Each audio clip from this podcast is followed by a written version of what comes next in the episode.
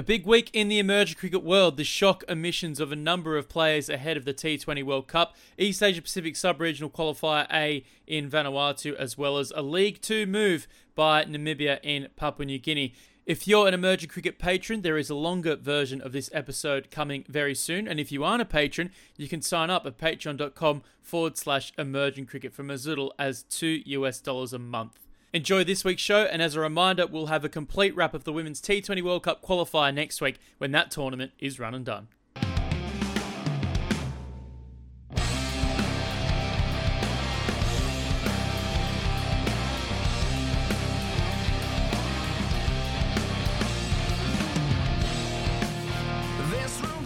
Welcome in again to the Emerging Cricket Podcast live and on Sport FM in Perth.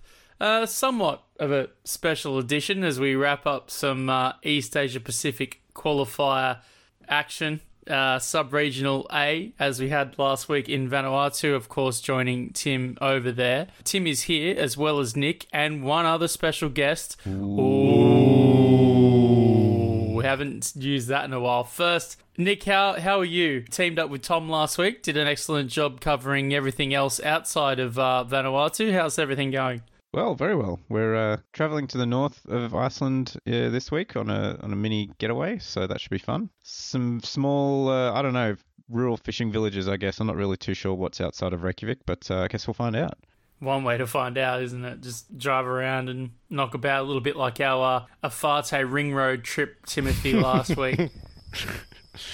well, you know, the third series of Trapped about cities and towns outside of Reykjavik is, is on, so I feel like I'm also there, Nicholas. But uh, I'm good, Daniel. It's it's very strange seeing you and, and Mel on, on screen as opposed to either being asleep on a sofa next to me or in a commentary box next to me. But uh, good to be here, and honestly, still on a high after last week. Yeah, it's probably worth bringing in the uh, fourth member of the pod this week. She said she wasn't going to watch much cricket at the tournament she ended up hanging around, not only watching every match, but then uh, creating an Excel spreadsheet, uh, doing her own scoring, and almost becoming. Uh, no, no, sorry. I'm going to create a spreadsheet that'll revolutionise cricket. Th- that was verbatim. Did, did Mel just invent the scorecard? It was a better. It was a better version of the scorecard. Ended up providing some key statistics throughout the tournament. Mel Gold, we welcome into a long-awaited emerging cricket podcast debut. Yeah, um, thanks for finally letting me be involved, despite me sleeping in the background of probably the thir- first 80 episodes. Yeah, nice to finally be allowed on the podcast after way too many episodes and um, sleeping while they're being recorded from the very, very early days. Um, and finally have a valid reason for you not to keep me from the podcast any longer. For those wanting a serious recollection or a report on the tournament last week, you would have missed three games as we recorded most of, of the wrap lunch on the penultimate day of the competition. So, just to kind of wrap it up, Samoa finishing in fourth with one win. Fiji ended up claiming second with three wins, as did uh, the Cook Islands with three wins. They Fiji managed to beat the Cook Islands on net run rate, pip them. Your boys Vanuatu taking the top gong again we covered quite a bit of this last week on our show, Tim, but now with Vanuatu as victors and progressing to the regional final next year, uh, not only winning the tournament as host, but also running it to an unbelievable level between yourself, Jamal Vira, Pierre Chilia, everyone involved in the Vanuatu Cricket Association. I can speak wholeheartedly and say that that was an incredibly run tournament, well organised, well executed. Uh, everything was was brilliant, and thankfully the cricket even managed to usurp all of that, which is ultimately what you want out of a cricket tournament. So.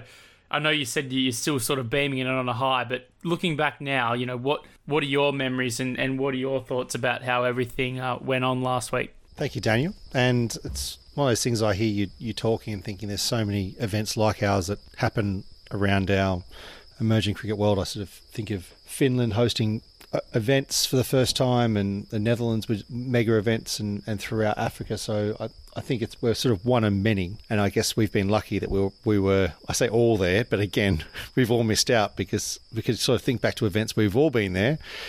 Nicholas, Daniel, uh, in Namibia. But now that uh, we've got a fourth member of the team on, on the pod, and uh, it was only Nick Skinner that was missing out, then uh, yeah, it was look stressful, but in the sense of just wanting things to, to come together. And when it got to the point of leading up to the event, it was the weather that was bothering me more than anything, and I, th- I think that was a, a great place to be. And I sort of I look back and, and hear you talking about it, and I have a, a jaundiced view of this because I'm in the middle of it. I see behind the curtain and everything in front, and I'm kind of riding every wave. But it's it's people like you, and, and probably even more so is that the crowds that we, we saw there coming and cheering and enjoying it, and just loving the game for what it was that or and what it is that makes it makes it all worthwhile, which pretty damn cool. So you know, the fact that Vanuatu, I can say we, can't we? You know, it's, I can say we, uh, got through on, on, that last day in the rain. You know, it's raining both sides, slippery ball. Josh Rasu taking another Scream River catch, and to know that we've got a few photos from the background to see him diving into the abyss to take that catch as it's drizzling with rain and, a wet ball, and to see people kind of gathered under the tents and then jumping out with the flags you know that's what it's all about. So uh, how do I feel? Just proud of the team. You know, you mentioned Jamal, and I know we we talked to him last time, but this is a I hate to say kid, but not yet thirty. Hasn't yet played international cricket in front of his family at home and makes himself ineligible to make sure that the tournaments run right. Pierre Chilier, first employee of the of the VCA 21 years ago, running this volunteer army, making sure that everything is looked after security wise, all the little jobs in the background that, that nobody sees. Well, well, we do see because people are running off collecting balls off into the, the banana, banana plantation, off into the, the archery field. But it's all those little bits that need to come together for, for it to work. And, and to be able to sit there next to you two in the commentary box and watch it all happen in front of me was oh, pretty inspiring, really. So to look back on it and to know that, you know, the boys, after not being able to play at home for 12 years, come out under that pressure, and perform and win, and to, to see the see the joy and, and cheer at the end. Uh, yeah, I, I, feel pretty good. And as you said, I'm, i think I'm still riding the high. I played the worst golf of my life over the weekend. I'm, I'm not even going to say the scores; it's just embarrassing. But I've never been so happy to hit hit the ball so badly because I was just still. Jeez, it must have been good. Riding the wave of of. Oh, like it it I've never been so bad. But again, I, I, didn't care, and that's so not me. Normally, I'd be like, I would having a stern talk with myself, but I haven't. And I think back to how I felt in the, the Blitz, you know, Hong Kong Blitz year one and year two, and, and similar feelings when you just see everyone pulling together. Um, but this was that next step where this was at the end of an international tournament and no international cricket for almost three years, everything that this team dealt with, all the challenges in Canada, a lot of them unpleasant and still kind of really make me angry to sort of reflect on and to see that all happen in, in front of us. And as you said, to have this crowd on a Thursday afternoon in the pouring rain, hundreds of people there watching Vanuatu men's cricket team play, and you think, well, great. How amazing is this? And, and how much can the game grow from that? So to know that we've got the Women's Pacific Cup, hopefully coming in two weeks' time, we've got the men's and women's Indigenous teams coming over to Vanuatu next year. We've got Pacific Cricket Challenge in Fiji, and we've got a, a, a regional final where we're one step away from the World Cup. It just is, yeah, it's pretty awe-inspiring. So I'm sorry I took four minutes from everyone's time, but that's how I'm feeling. No, I think if anyone if anyone can spend four minutes talking about this, it's you know the CEO of the of the organization talked about the rain on the final day. It was almost, I suppose, the final test for the hybrid surface, and you know for the five days leading up to it, uh, it held up excellently well. It was probably getting on the tired side as any other cricket wicket would after six days of action and what was eventually 12 T20 internationals on it. How did it kind of hold up after the rain there at the end? Did you sort of hear any feedback from, from any of the players afterwards? I know Vanuatu sort of cruised to, to victory with the Cook Islands needing a obviously not only a win but a big win at that, and then falling you know quite a distance short given that they were going for a net run rate victory. Um, what was the the feedback from from the teams? Oh, I think people were really not sure what was going to happen, didn't know what to expect, and then when it played somewhere in the middle and consistently, I think it was the last thing on everyone's mind, which is probably what we wanted. It wasn't going to play like the WACA, it wasn't going to play like Bellerive Oval, and it wasn't going to play like a green seamer in in April in the UK. So I think the fact that the pitch sort of held up, as you said, and even looking at it, you could probably look at some of the last days of games. You can start seeing the, the pitch start to pull back on the sides, start curling back like it's coming, like the actual synthetic grass is starting to curl back from the, the glued edge of, of the wicket. So I sort of feel like we're reaching the edges of, of what the wicket could handle as it was. And I sort of thought that day six, it was looking tired, and I was a little bit worried, truth be told, looking at it on that last day, thinking, "Oh, if some of these sort of these because you're putting glue on top, you know, some of these glued parts, if they start coming off in plates, we could start seeing some difficulty for, for bowlers' footmarks and potentially for spinners into footmarks. But we, I think we saw like two or three balls maybe kick from a spinner, and I don't mean kick into someone's head. I mean like bounce and they're oh, Yeah, that's turned a bit, which is something you'd think about on a day three or day four wicket. I know that we're not asking for a day three or day four wicket. You want T20 and flat, but considering what we're dealing with, could not be happier. And you know, if the men's team hadn't been away for three months prior, we may have been able to do even more work to get it back to like an as new status, like re-gluing and and combing all of the artificial grass through. But you know, t- I don't know too many pitches that aren't artificial that have ever been played on that much um, and and held up the whole way through. And I think talking to the umpires as well, you know, I think they've probably got one of the best views there. I think they're all sort of universally, oh, this is different. You know, it makes a different sound and it does all these things we're not used to. But I didn't hear anyone saying, oh, you know, if only the pitch was better or that one held up or that one that one was slow. So look, I'm really excited about what this could mean, you know, and for us hosting tournaments in the future, yes, but it's more for other countries like us who are thinking, oh, is this worth our while? And I think the answer is absolutely.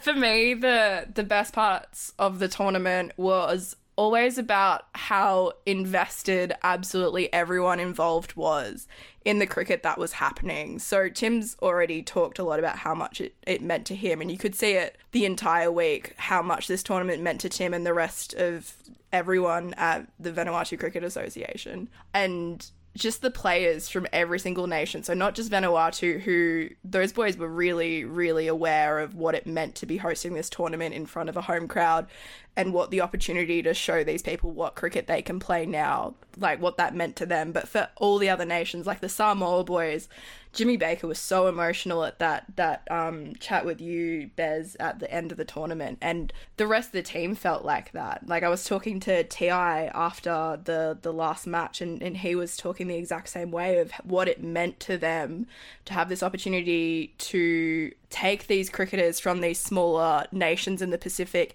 and show them what you can do with cricket, what cricket means on an international scale, and and really advance their game. And there wasn't a player in the whole tournament who wasn't wholeheartedly invested in not only representing their countries but also representing cricket and doing the best job they could of that. Yeah, everyone was just there because they loved cricket. Yeah, I think before we sort of talk about, I, I guess, the kind of key performers, I think the one thing that I'm not concerned about, but moving forward is, you know, what's next for a lot of these these players. Now, I know, Tim, you've got, yeah, you, said, you know, there's a Pacific Challenge and there's Pacific Games hopefully on the on the horizon, but you're hoping that, you know, the calendar can be filled with Olympic qualification, you know, 50 over cricket, uh, any other way, bilateral tours, and there was talk of, of some of the teams putting together a few tours of their own. But you know, this is all well and good, you know, for a week, and and we got to watch some high quality cricket, and a number of these guys will go and play, whether it be club cricket in summer or for someone like Marave,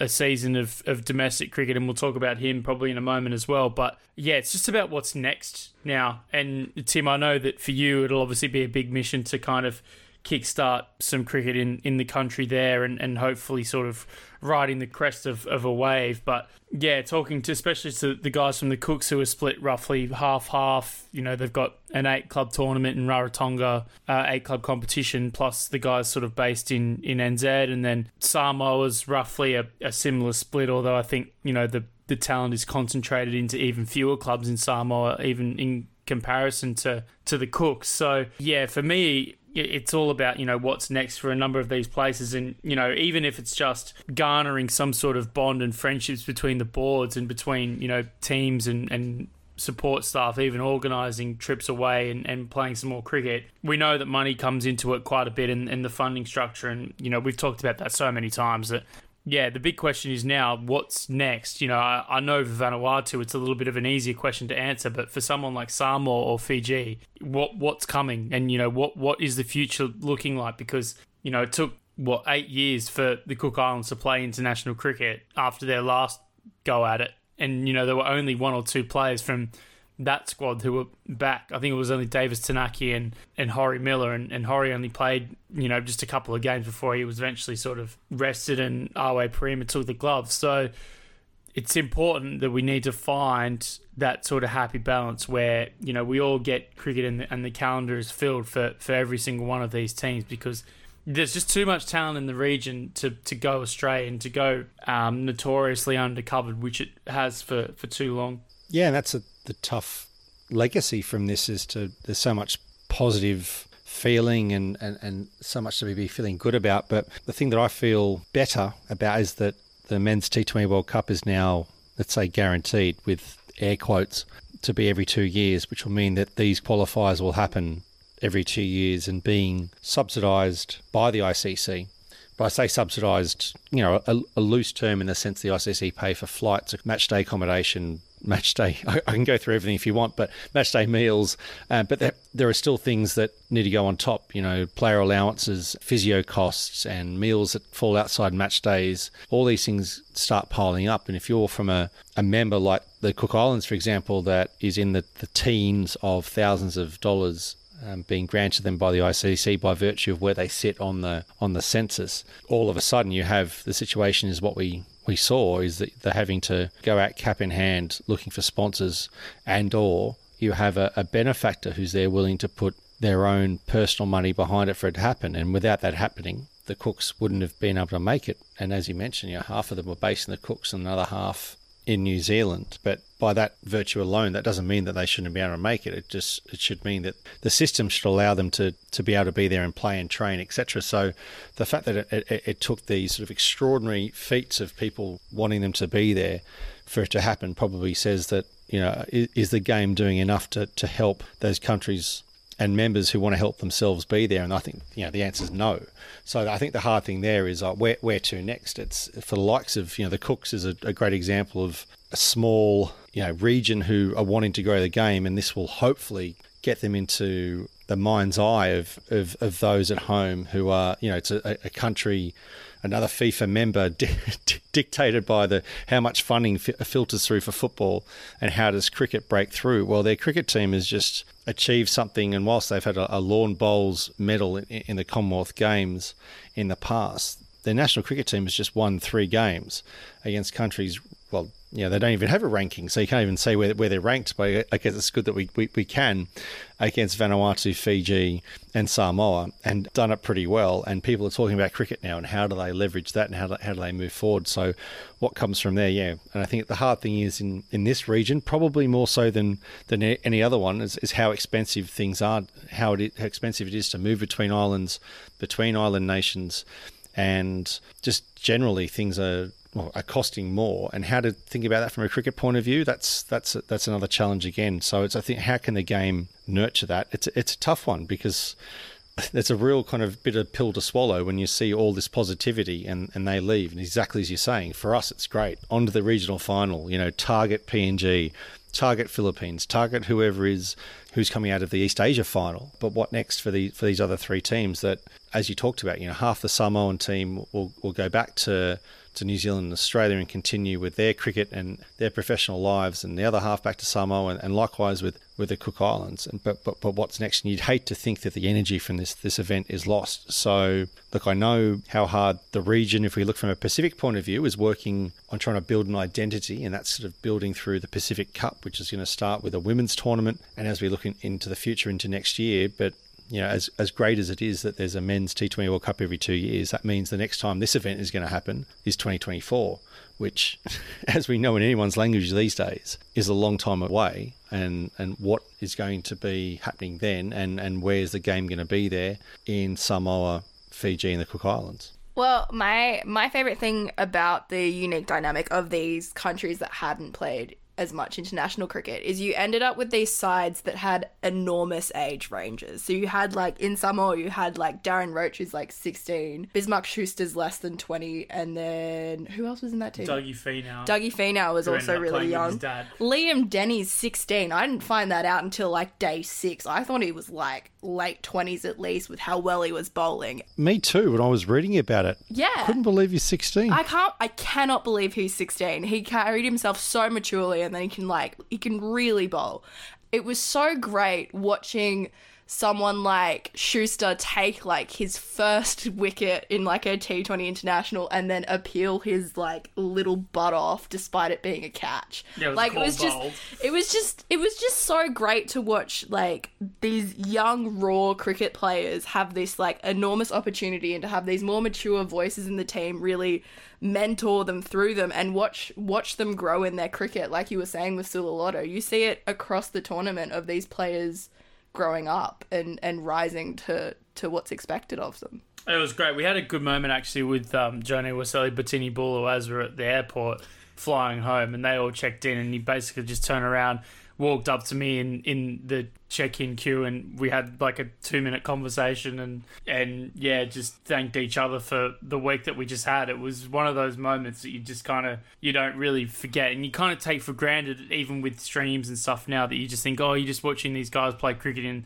and yeah, we all kind of go back to our respective lives, but you don't forget anything like that, and you don't forget the experience like that anytime soon. And I can't tell you how strong the tournament came across, and it was just so enjoyable to to cover. Yeah, again, it just comes back to the, the same point. You know, we just hope that you know we can do stuff like this more and more because, and and it's not just in Pacific cricket; it's everywhere in, in the emerging cricket world, and it's one of the reasons why we kind of started all of this as well and it takes sometimes it takes events like that to kind of hit home just how important it is to to talk about what we talk about every week. So yeah, from that end, um, unless anyone's got anything to add, I think it's probably a good way to kind of tie up. Thank you for joining us, Mel. Talk about. i want my law chain Geez, she really has been listening to the pod.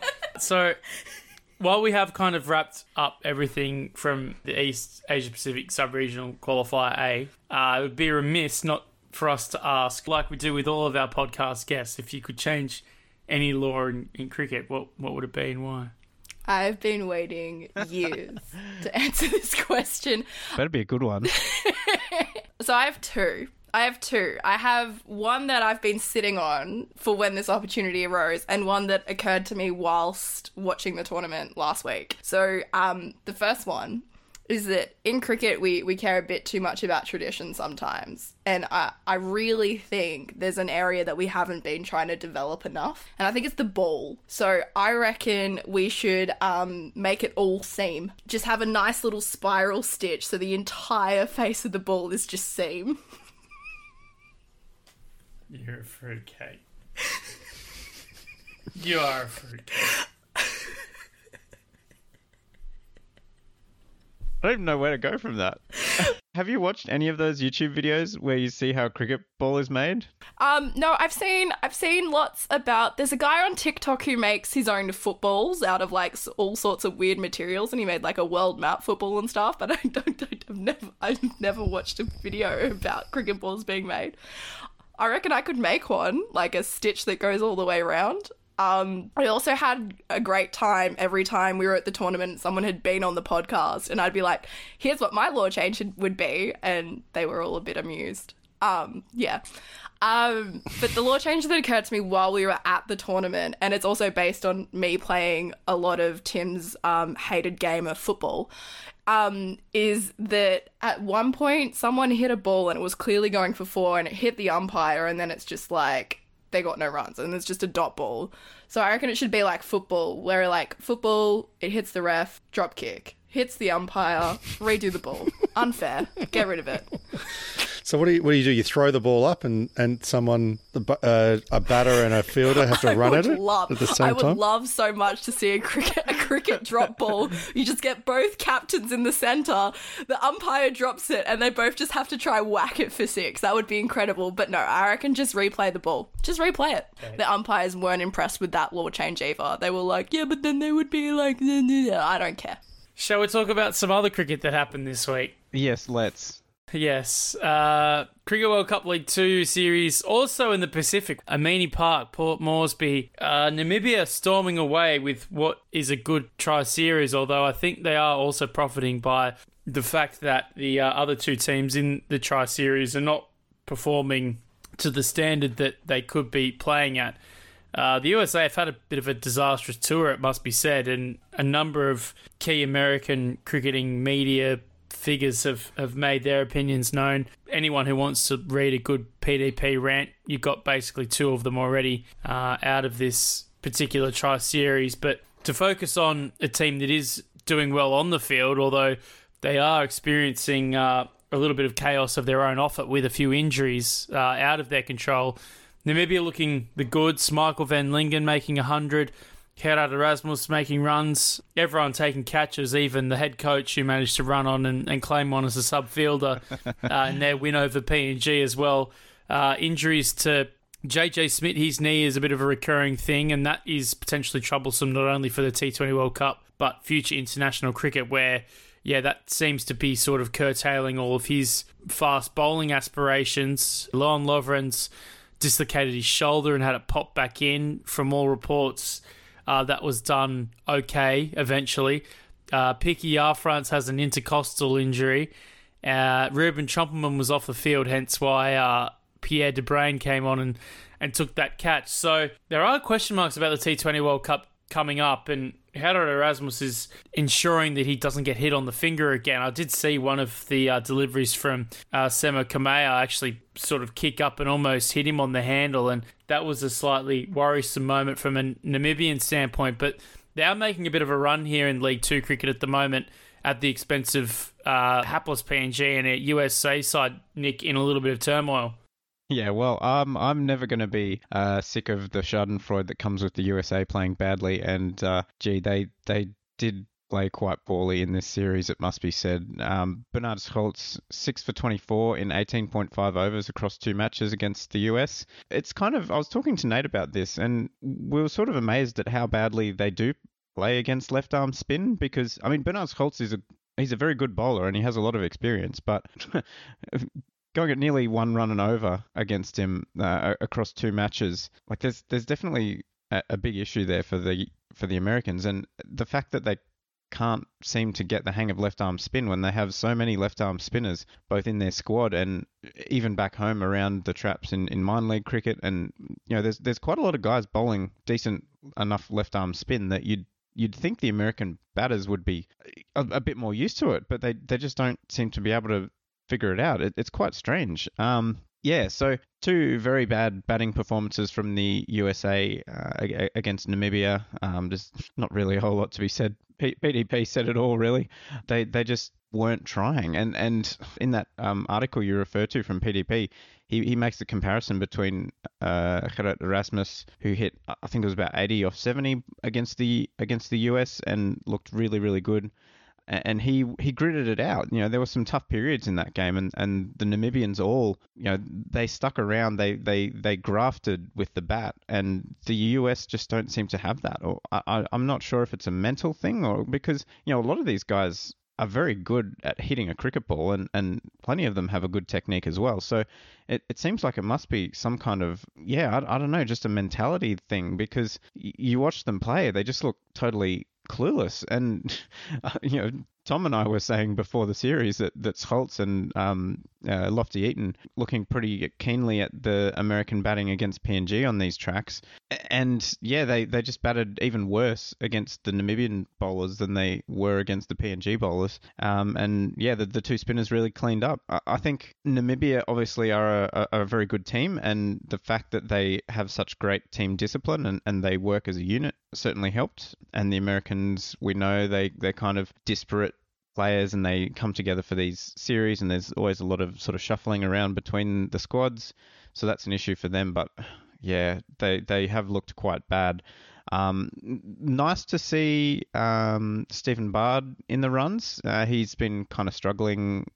Mm, Yeah, probably the last year or two. He hasn't made that many big scores, so so the fact he's he's more um, you know he's batting well again is, is helpful for them coming into the uh, the World Cup, especially since, as you say, there's a number of uh, injury questions. Uh, Lawrence back in the fold is good. They don't really seem to be missing uh, Craig Williams, although I- I'm sure they are in terms of the experience. But you know they've been able to fill his uh, his place in the middle order very effectively. Uh, Michael van Lingen obviously is a, a, a big talent, and you know just his ability against the short ball especially is uh, quite special. Um, and so I think we're going to see a lot more of him over the next few years. Uh, uh, Divan la Cock, another one who uh, has come up through the under 19s program and, and has looked really good for a couple of years and been sort of there or thereabouts. And this, we're also, I think, we're seeing the benefits of Namibia's. Um, they do experiment a lot with their team. They do rotate players a lot. You know, you look at their home series where they, they play quite a lot of guys and, and sort of shuffle people in and out of the team a lot. Um, and, and that approach has paid dividends in the fact that they have a number of uh, guys ready to go with international experience and, and with capacity to just step into a role that, that they know pretty well. So, yeah, great series from Namibia. Looking at the points table, you know, they're making a charge up the ladder with a number of games in hand on most other teams. They're already ahead of Nepal. So they're in a pretty good position now in terms of uh, points per match, and, and they've got two more home series coming up in Windhoek. So they're in a pretty good uh, pretty good spot here to make a, a really solid charge for that third automatic qualification slot uh, for the 2023 World Cup qualifier. Yeah, it's it's funny. The more League Two goes on, the more I lament how we're going to get to the end of this, and the team coming first is not fighting out for potential of getting into the Super League. you uh, know, seeing how Scotland are, are fighting towards the top of the table, and Namibia, I wouldn't even say with a wet sail. It's just that they have played fewer games and they've, they've got more to, more to make up. Is to to see how a team like Namibia, who I sort of think back to World Cup League Two and the way that they fought out of that uh, before the, the prior cycle to, to get into the top leagues, well, at least the top leagues of sort of associate cricket to get where they are, then World Cup auto qualification for the next World Cup and to see how they're building and thinking, wouldn't it be great to know where they could go next or good to see them tested in 50 over cricket, which at the moment will be the longest format cricket they have a chance to play against top nation. And instead was sort of hoping that they can sort of get through this qualification pathway from League Two into the World Cup qualifier and and find one of those last two spots for the for the World Cup. And I I think probably the same as uh, Mr. Beswick in that I can't profess to have, have watched a lot of this over the, over the last few days. Uh, only to see the scores and, and the, the clips and to see uh, Andrew Leonard's comments in our in our chat groups about various things that, that are going on. But I think to what you said of how they're creating this base group of players that they can pull from, that means that when a JJ Smit, as an example of someone who we've celebrated in the past as being a sort of a, a future star, or a current star, but someone who could really break into the the mainstream, but is being supplemented and, and not so much supplanted, but there are players coming through that are able to do the jobs of these players, which is exciting to see, and I guess a credit to, to everyone in, in, in cricket Namibia. But uh, yeah, the, the, the USA thing is is a challenge as well, isn't it? You sort of think about our discussions in the past few months of us thinking that they were starting to get it right, that they were being consistent, that this this disparate group of, players were coming together more consistently and they were working as a team and better selection choices and young players were being picked from the minor leagues and it just seems to have come to a bit of a screeching halt. And then I sort of come to PNG and just sort of I guess there's more lament. It's, it's we've been we've been talking about it for almost two years now, haven't we, of the the group of players and the struggles that they're seeing and, and, and where is the where's the way out. They're under a, another new coach. I don't think we've seen any new players be, be blooded in this side, nor any from the under 19 squads, and, and sort of think what next for this team. You know, we're sort of talking about other Pacific teams, and I don't want to put PNG in the same in the same bucket by by any stretch, but I think I sort of I get thinking the same way as, as we get to the back end of this tournament and to, to see them come out with a with a solitary win um, and think that you know there's going to be playoffs and Uh, and depending what the ICC decide, what with 50 over cricket they're going to do, and the structure of that, the bottom 18 teams uh, in the, the 50 over cricket cycle for, for men's cricket, it's it's, it's a challenge because you think about the, the amount of time that they've had to spend playing away, but now that they're playing at home, and uh, I guess we're not seeing anything different. It's, a, it's more of a question to Bes. And I saw Daniel, you answer a tweet about Nepal, and if somebody gave us a podcast to talk about, you know, what their struggles are, I think at the moment we're probably seeing it similarly from a, a PNG point of view, where a team that we all want to do well, and the talent we've seen over a number of years, and the, and the fight. I sort of I, I wonder I wonder what's next. I guess the question is posed really with them hosting their their first home international cricket since COVID, uh, and to see these performances, us all hoping that it'd be different at home. How do you see it? Yeah, they, there was promise, and we were in Vanuatu checking the the live score as it looked as if PNG were going to get through and win that first game that ended up being a tie, and it's almost a microcosm of everything kind of going wrong in, in PNG 50 over cricket. And we know they're going through a transitional period. And I don't know, one of the conversations that we've often had is that normally when you see board dysfunction, that generally leads to player or, or team dysfunction. So Nepal, issues with the board, issues on the field.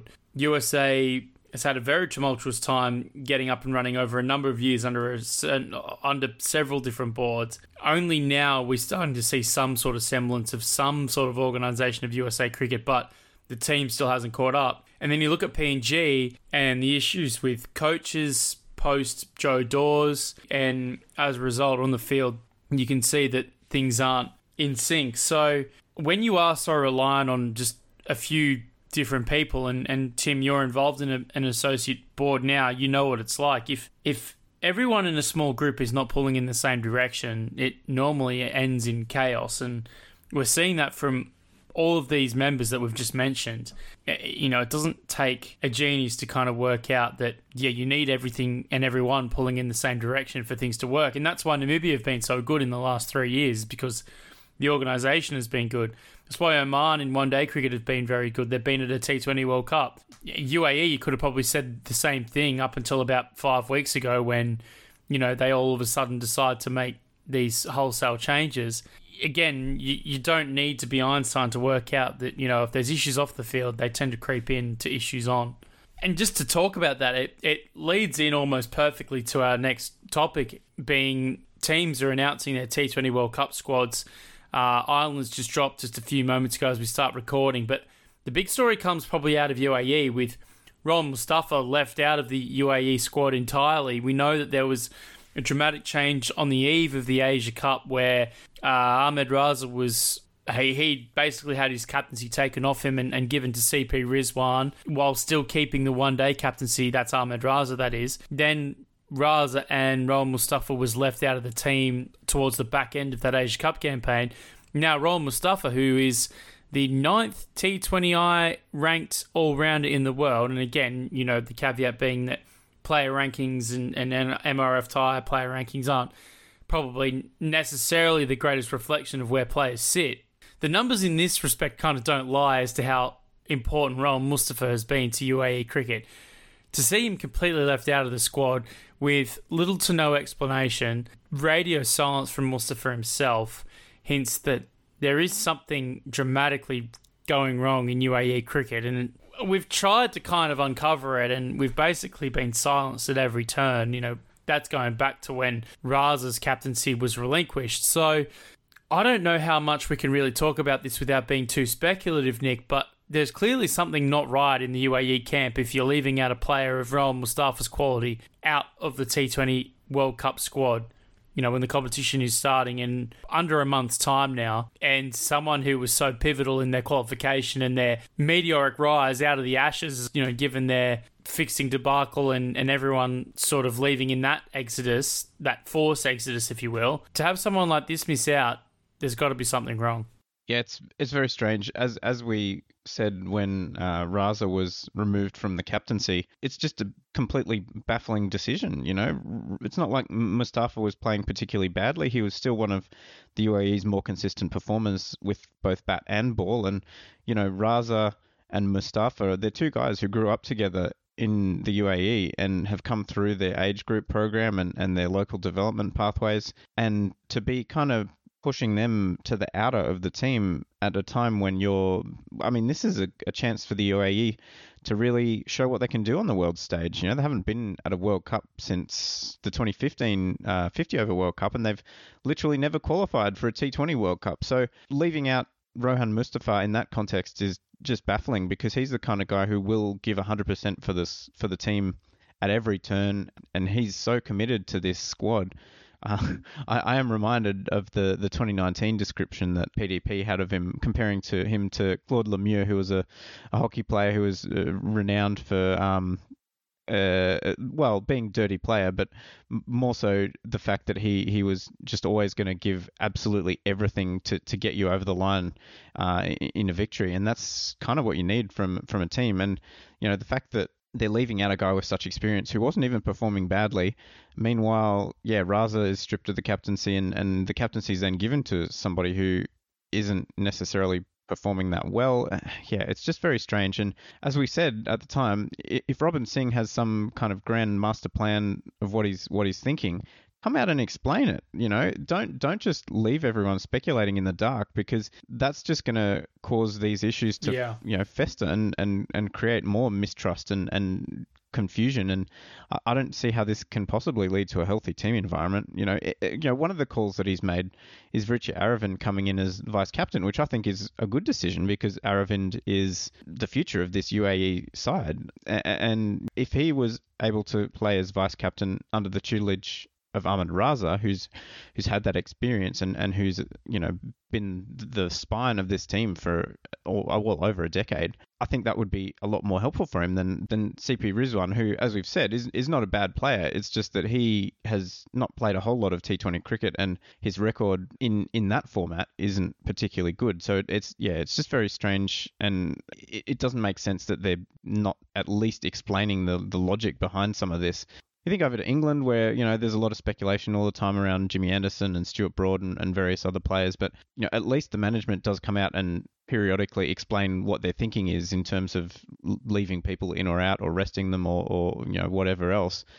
Here we're just getting nothing, and, and that's really not good enough from a from the team management. Yeah, I don't have too much more to add. I think it all goes back to that period after the UAE's, well, I guess you'd say tumultuous World Cup qualifier for the men's T20 World Cup in the end of 2019 when you know almost half the team was suspended for, for match fixing and now banned. And we saw a, I thought it was a phoenix like rebirth of the of the team and the, and the sport there with the way that young players came through and played well. And yeah they didn't get there but they only were one game away. And to see how this team came together and then to see that the head coach more or less sacked and to see the changes that have come see, come from them. You know, you don't have to look too far to see where these changes have, have stemmed from. Uh, so the fact that we've seen young players come through and play really well, Aravind, as, as you mentioned, is great. I just hope that it's not in a situation that is going to be one that